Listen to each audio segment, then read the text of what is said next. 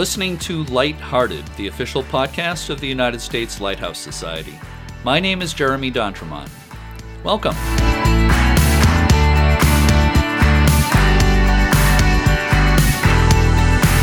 With me today as co host is Michelle Jewel Shaw, volunteer and leadership committee member for Friends of Portsmouth Harbor Lighthouses, a chapter of the American Lighthouse Foundation. Thanks for being with me again today, Michelle. You're welcome, and thank you for having me again, Jeremy. Hello to all of our listeners out there. Because we're recording this in late May and we're still dealing with the pandemic and social distancing and all that stuff, we are recording this via Zoom. We're actually recording this a couple of days after Memorial Day. That uh, would have been the opening weekend for open houses at Portsmouth Harbor Lighthouse, which is just a few minutes from where I am here in Portsmouth but sadly, our open houses are on hold. And that's the case with a lot of lighthouses around the country, Jeremy, not just us, unfortunately. Sad to say. And uh, again, even though we're recording this in late May, this episode will be released on July 1st. I was looking to see what historic events have happened on that date. On July 1st, 1963, zip codes were introduced for U.S. mail. On July 1st, 1979, Sony introduced the Walkman. Remember those? I do remember those. I was eight years old when those came out.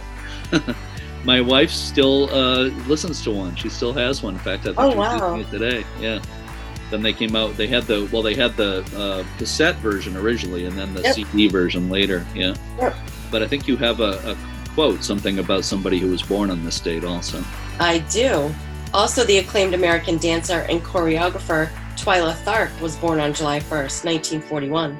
She once said, and I quote, The only thing I fear more than change is no change. The business of being static makes me nuts. End quote. I agree. So maybe we should move on to our interview.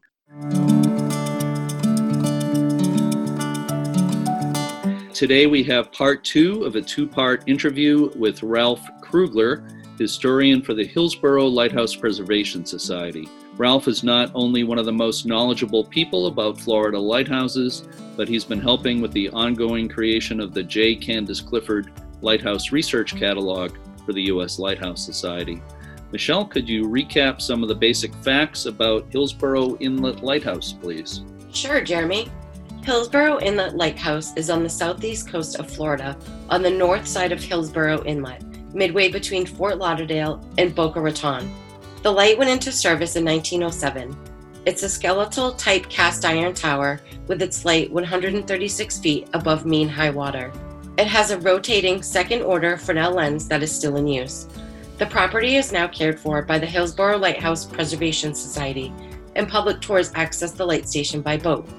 You can learn more about the organization and tours at hillsborolighthouse.org. I spoke with Ralph Krugler recently about the very colorful history of the light station and its keepers, about the book he's written about it and his research sources, and about the work he's done on the U.S. Lighthouse Society's research catalog.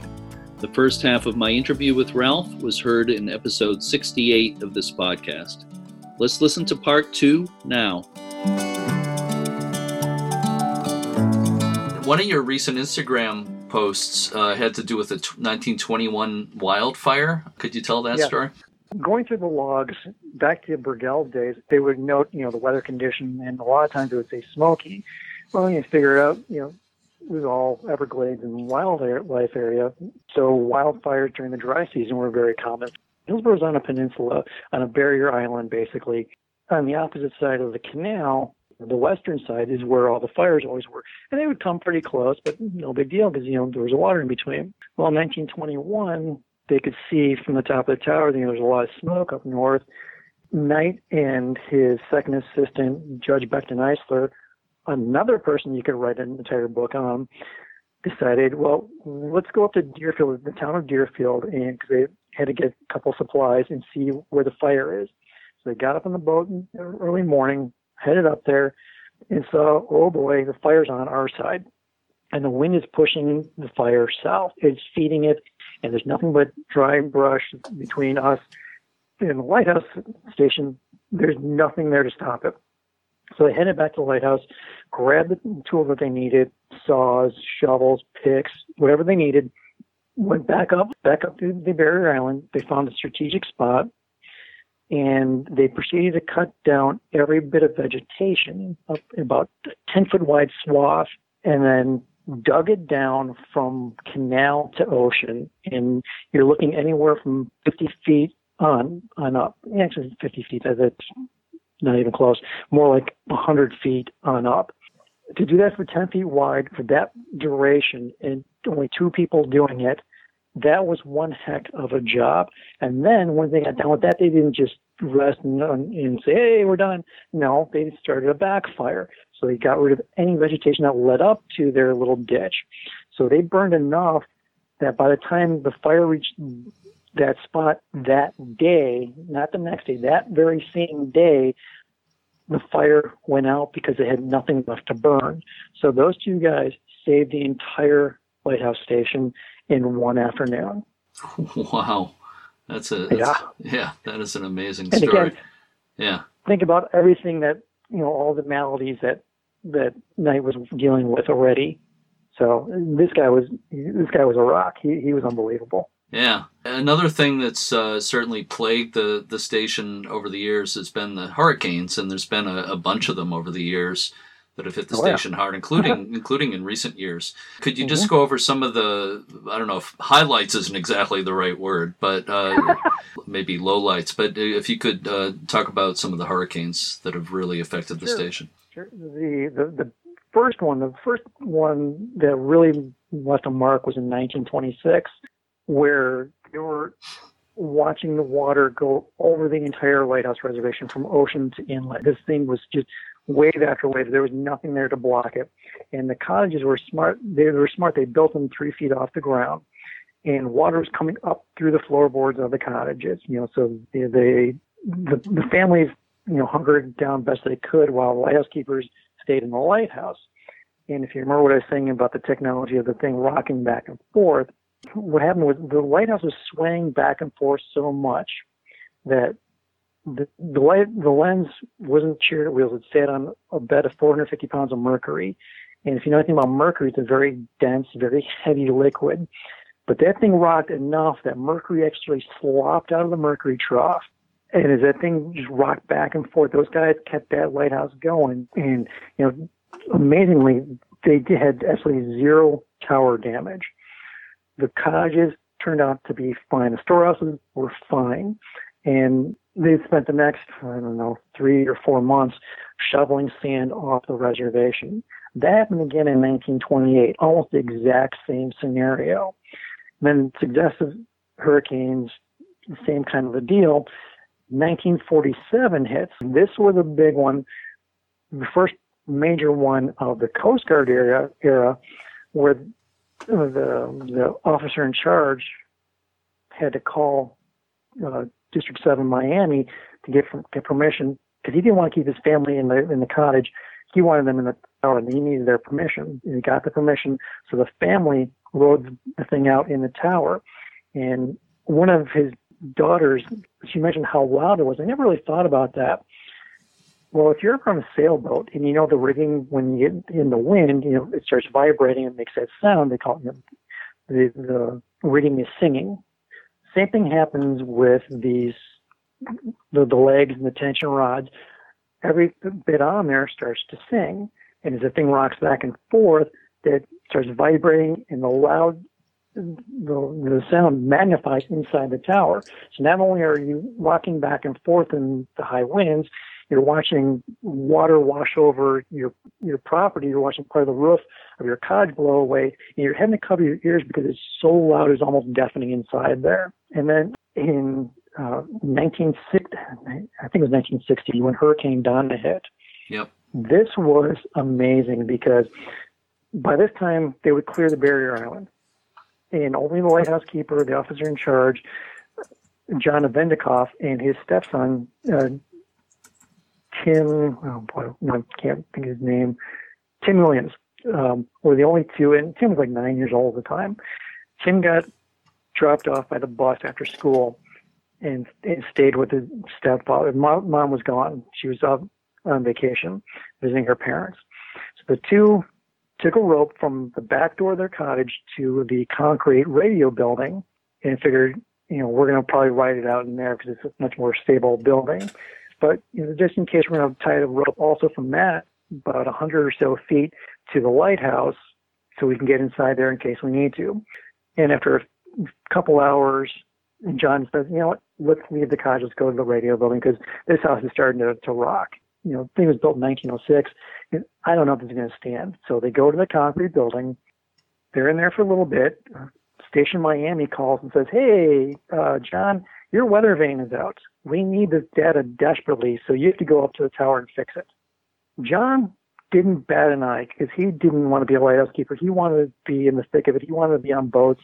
He was on icebreakers up in Alaska. That's what he loved. He loved the adventure.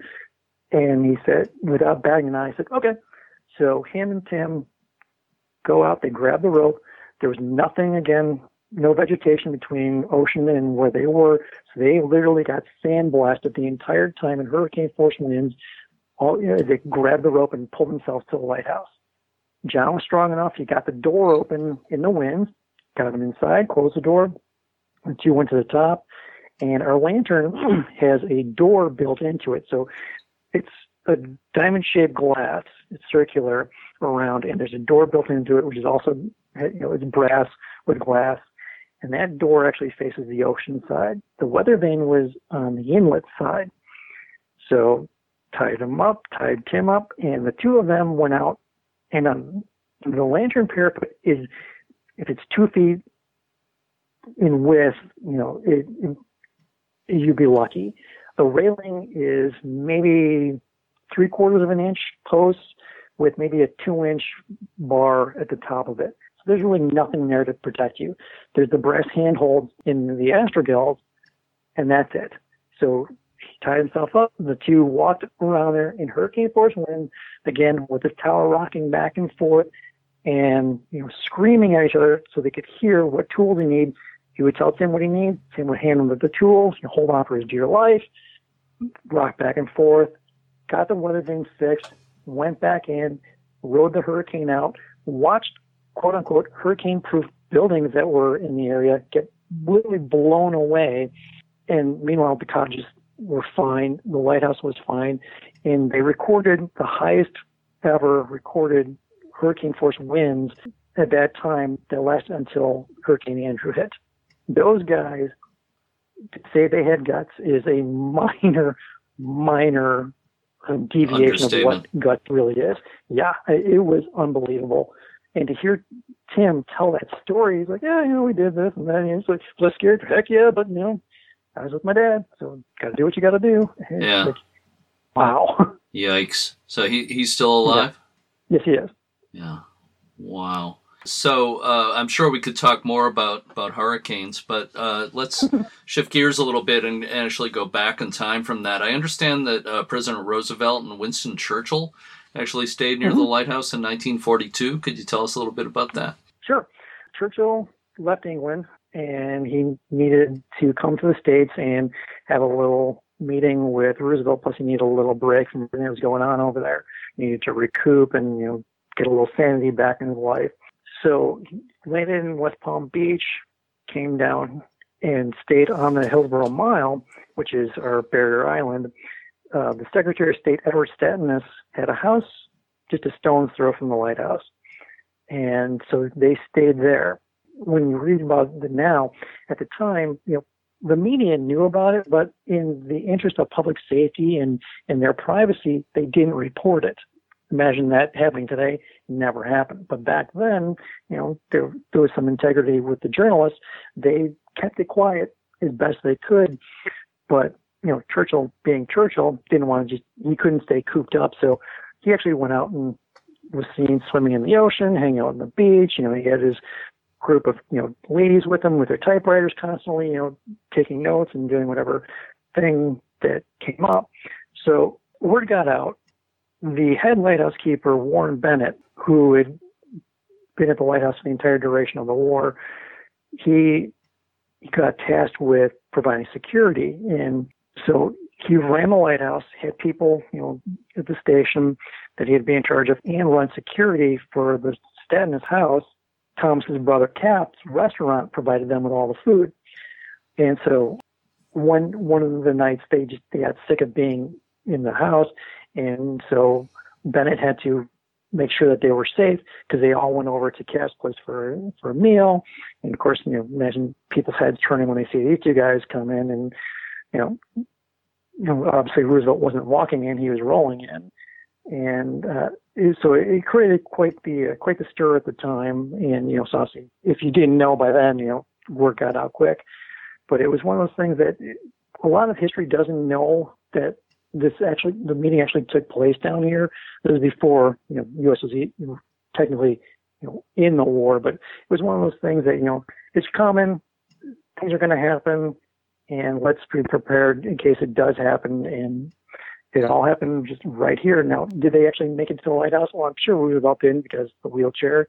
But there's a pretty good chance that Churchill, being as inquisitive as he is, and getting to know the, the lighthouse keeper, the officer in charge, there's a pretty good chance that he actually came over and took a took a light look at our light. So, if it if he actually did that, we don't know, but you know, there's a you know the possibility.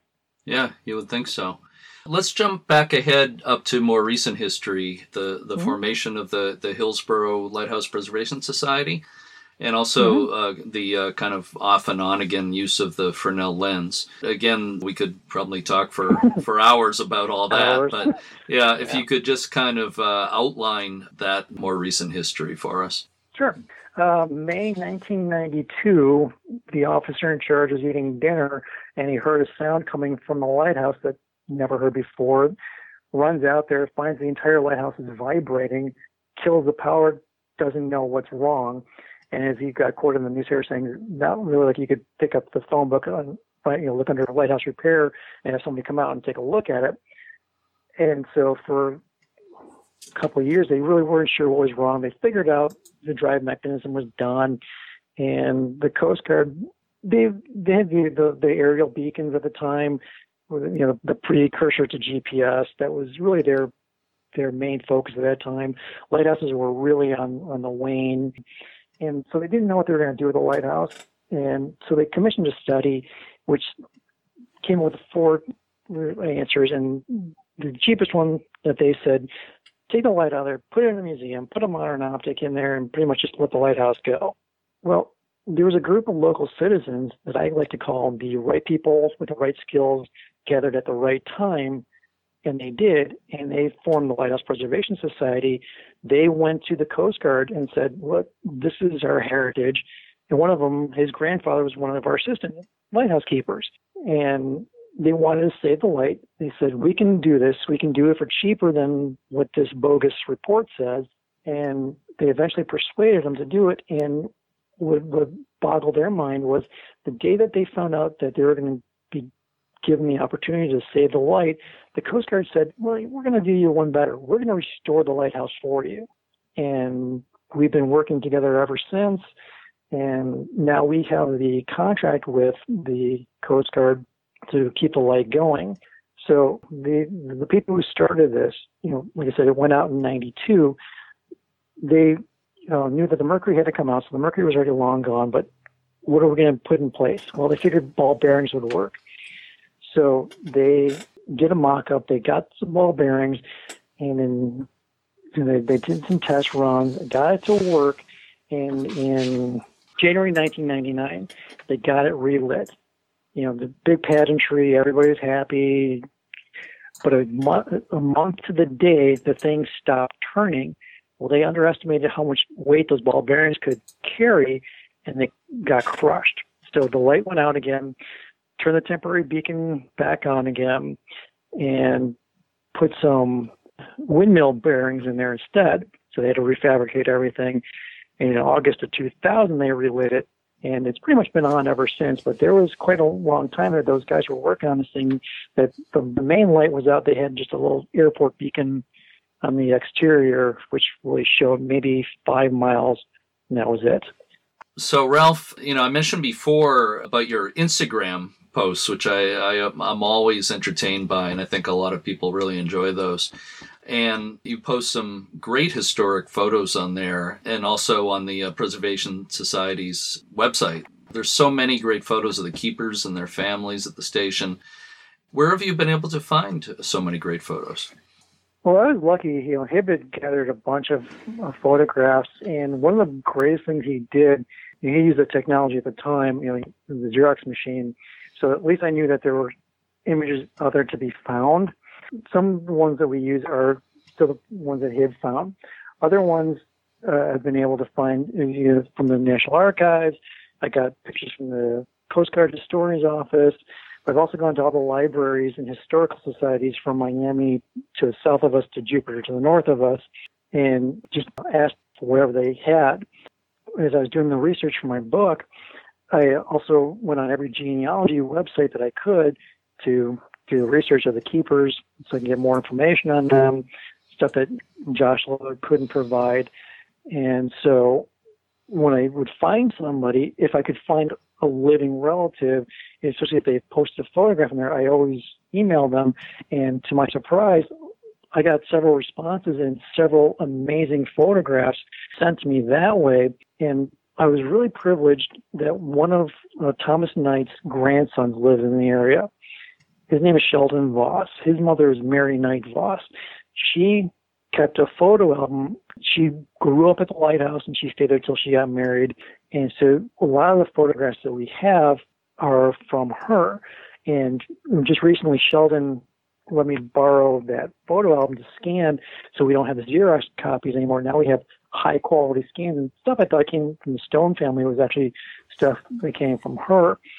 And, you know, when you scan a photo, usually you do about 300 dpi. Well, I I crank this thing up to find details, and the details in these pictures, these old photographs you can find, is just remarkable if you really really look.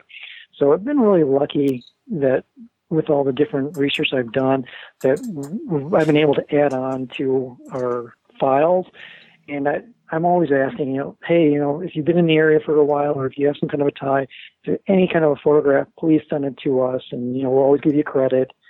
And so we got a few that way also, but that's, mm-hmm. you know, pretty much how I got most of them.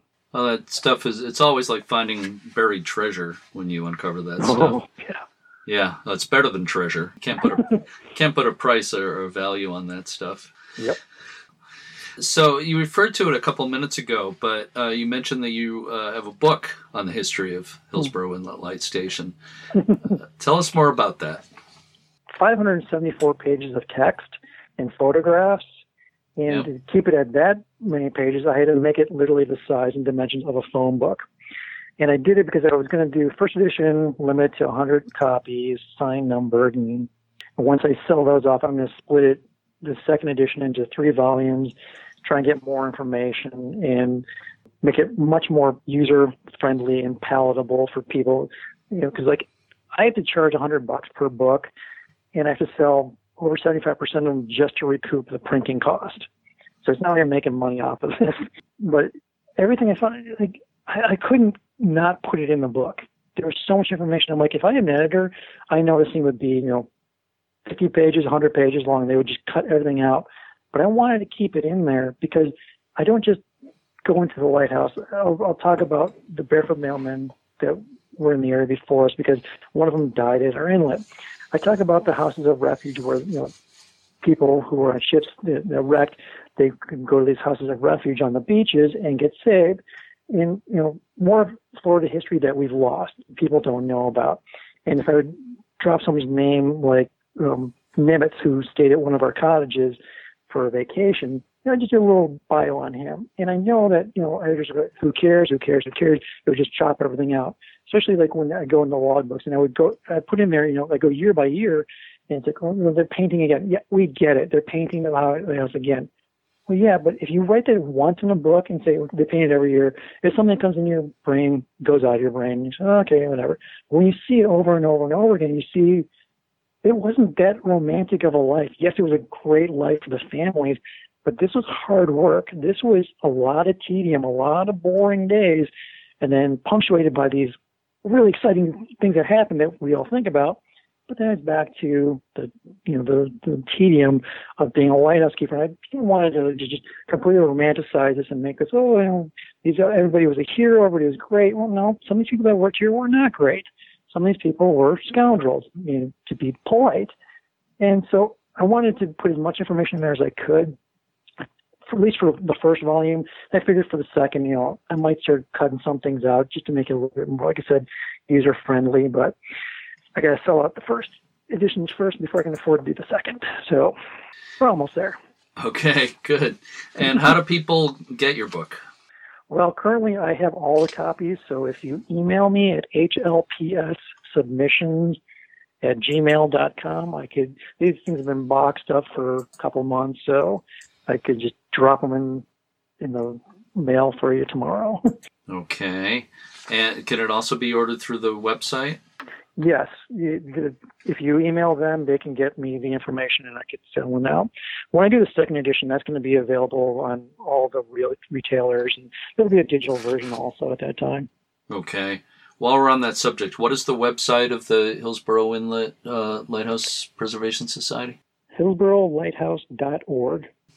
So, as I mentioned at the beginning, we're actually speaking on May 17th. I think that's right, right? Today's May 17th, yeah. yeah. But, uh, yeah. It's hard, you know, the days kind of running together mm-hmm. these days. But anyway, it is May 17th. Yes, People are going to be hearing this uh, quite a bit later in June. But uh, future. Yeah, right. Um, tours are suspended indefinitely as we speak, and things probably won't totally be back to normal when people are hearing this. But when things right. do eventually get back to normal, please tell us a little bit about how tours to the Hillsboro Lighthouse are, are run and what people can expect. Sure. Well, unfortunately, with our unique situation, we have no direct street access. So we can't have people just driving up in their cars. So what we do is we have a, an agreement with a hotel and restaurant on one of the canals, uh, Intercoastal Waterway. We hire a dive boat, and so you go, you park in their parking lot, you can hang out in the bar there or on the dock waiting for the boat, and then you pay for your entrance fee there. And if you do the yearly plan, you pay once. I think it's like 35 bucks, and you can come to every tour free for the rest of the year. And so you hop on this dive boat, and they take you about 15 to 20 minute little ride down the intercoastal, comes out underneath the bridge into the inlet, and we have a dock and you dock up there where you're met by one of our volunteers. They tell you where you can go, where you can't go, because unfortunately the cottages are rented out to Coast Guard for their R&R. So we have no museum on site in terms of that. But they'll tell you you can hang out on the beach, you can go swimming, you can go snorkeling, you can stay here all day long if you want to, or you know you can wander the grounds and you know we have a memorial brick garden.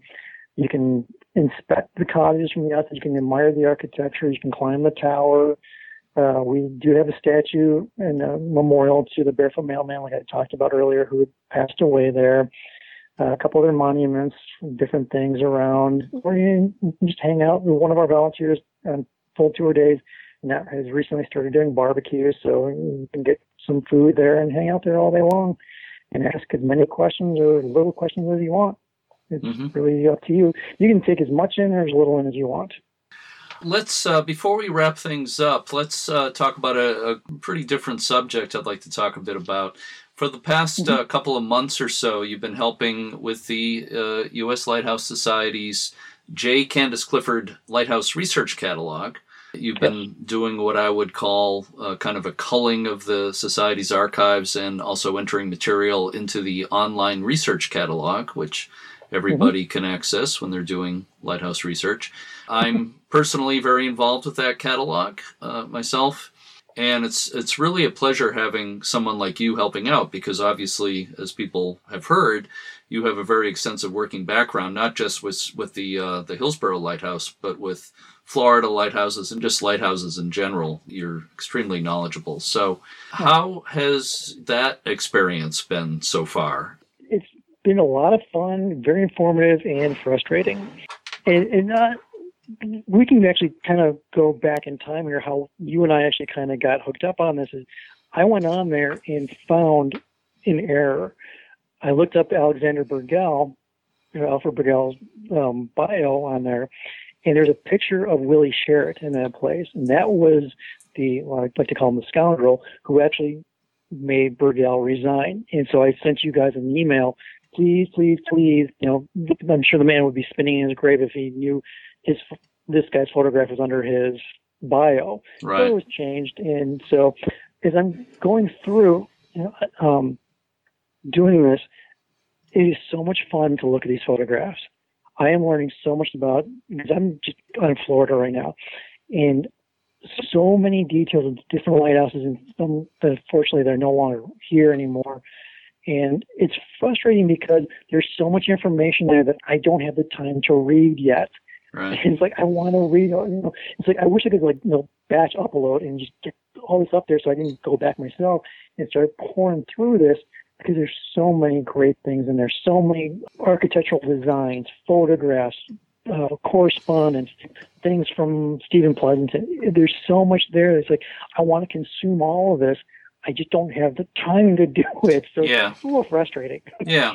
Well, yeah. Uh, well, the nice thing about it is that it's it's not a it's a never-ending project. It's an infinite Yeah. project basically that will never be finished. So you and Yeah. I and everybody else who's working on it will will always be working on it. I mean, we're all doing other things also, but as long as there's there's people who are interested, they'll be putting time into it. For people who don't know about it, let me just say that you can go on the U.S. Lighthouse Society website, which is uslhs.org, and navigate to the uh, J. Candace Clifford Research Catalog. There's a way to go to it directly, which is archives.uslhs.org. It's fun to play around with, and we're always Mhm. adding to it. The uh, photos from the National Archives are in there, photographs from the Coast Guard Historian's Office, but a lot of other materials as well. And we're always looking for private collections to be added to it, from family collections, pictures of keepers, uh, local historical societies, and everything else. So it's, uh, again, a never ending project, and uh, the more the people uh, donate to it, the more it'll serve lighthouse researchers for forever. So, but uh, and really keep keep keep the memory alive, keep the people's history alive, because this is our shared history, and this is something that you don't want to just go to and just forget about. These are amazing people that lived amazing lives. If just by what we went over today so far, if we can get more of those stories from every lighthouse and keep their memories alive, it's so worth it. Oh yeah, absolutely. And again, you know, to have somebody like you who's got such a, a great working knowledge is a, is a huge benefit to to what we're doing uh, with the society. So I've got one more question for you for bonus points, Ralph. so get your pencil ready, or get your I should say get, get no, you can put your pencil down. This is an oral question. Okay. Uh, what do you enjoy? Yeah, what do you enjoy most about your work with the Hillsboro Lighthouse Preservation Society? wow, how do you even begin to answer that question? Uh, everything. yeah, that's a good answer. I mean, I, I mean, seriously, when I volunteered, I wanted to show that I, I wanted to be there. I wanted to do this work. And as silly as this sounds, and most people are going to go, really? This is what you like? I love being able to go there and sweep the tower like the lighthouse keepers did. I love being able to go there, scrape, paint, do whatever I can. Ken Herman, the president, and myself are two of the only people District 7 allows to work, you know, uh, not sorry, work, but clean our lighthouse lens because it's it's a working piece of art. It's a functional piece of art.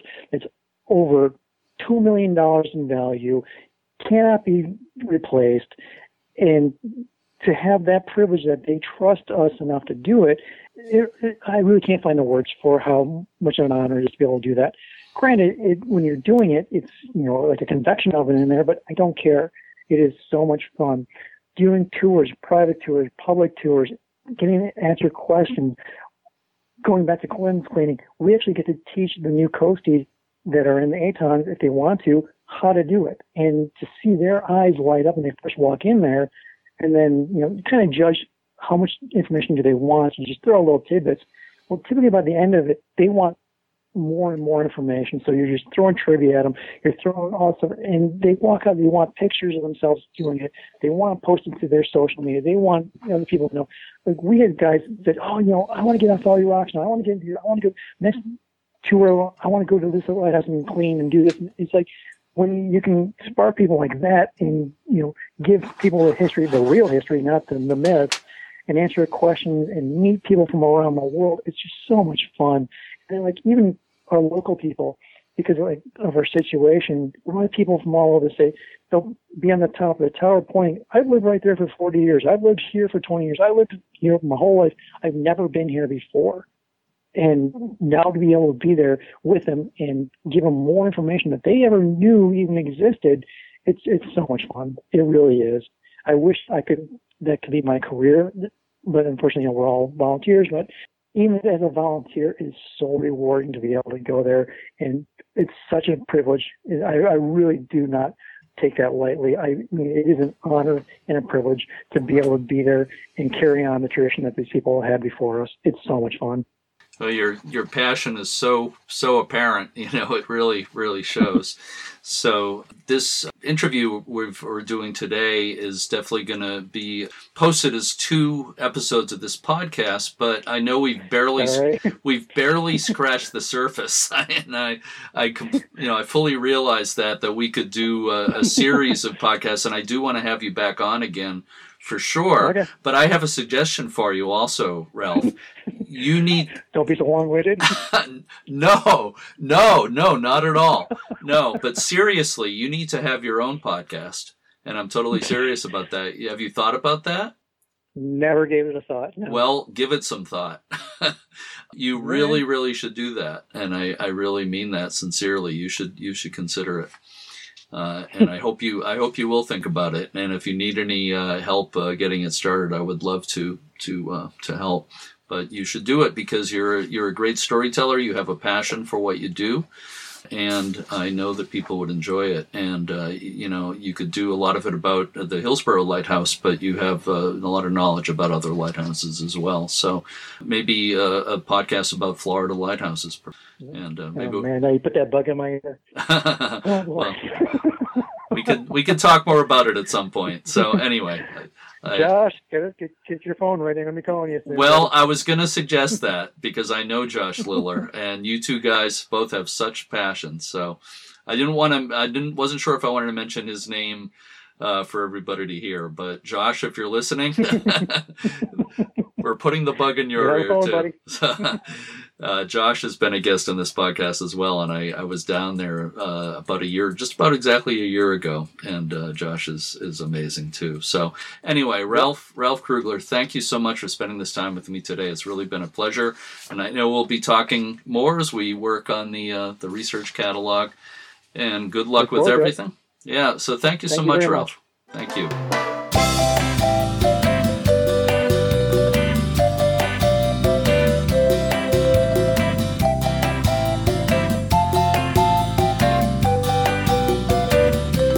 Thanks again to Ralph Krugler for today's interview. Again, for more information on Hillsboro Lighthouse Preservation Society and their public tours, visit hillsborolighthouse.org. As always, many thanks to all the staff, volunteers, members, and board of directors of the U.S. Lighthouse Society, its chapters, and affiliates. Visit uslhs.org to learn more about the Society and everything it has to offer. If you enjoyed this podcast, please consider becoming a member or making a donation to support it. Thanks to everyone everywhere who works to preserve lighthouses or any kind of history. We're all on the same team. In the immortal words of Stephen Colbert, quote, There's an old saying about those who forget history. I don't remember it, but it's good. As always, thanks for listening and keep a good light.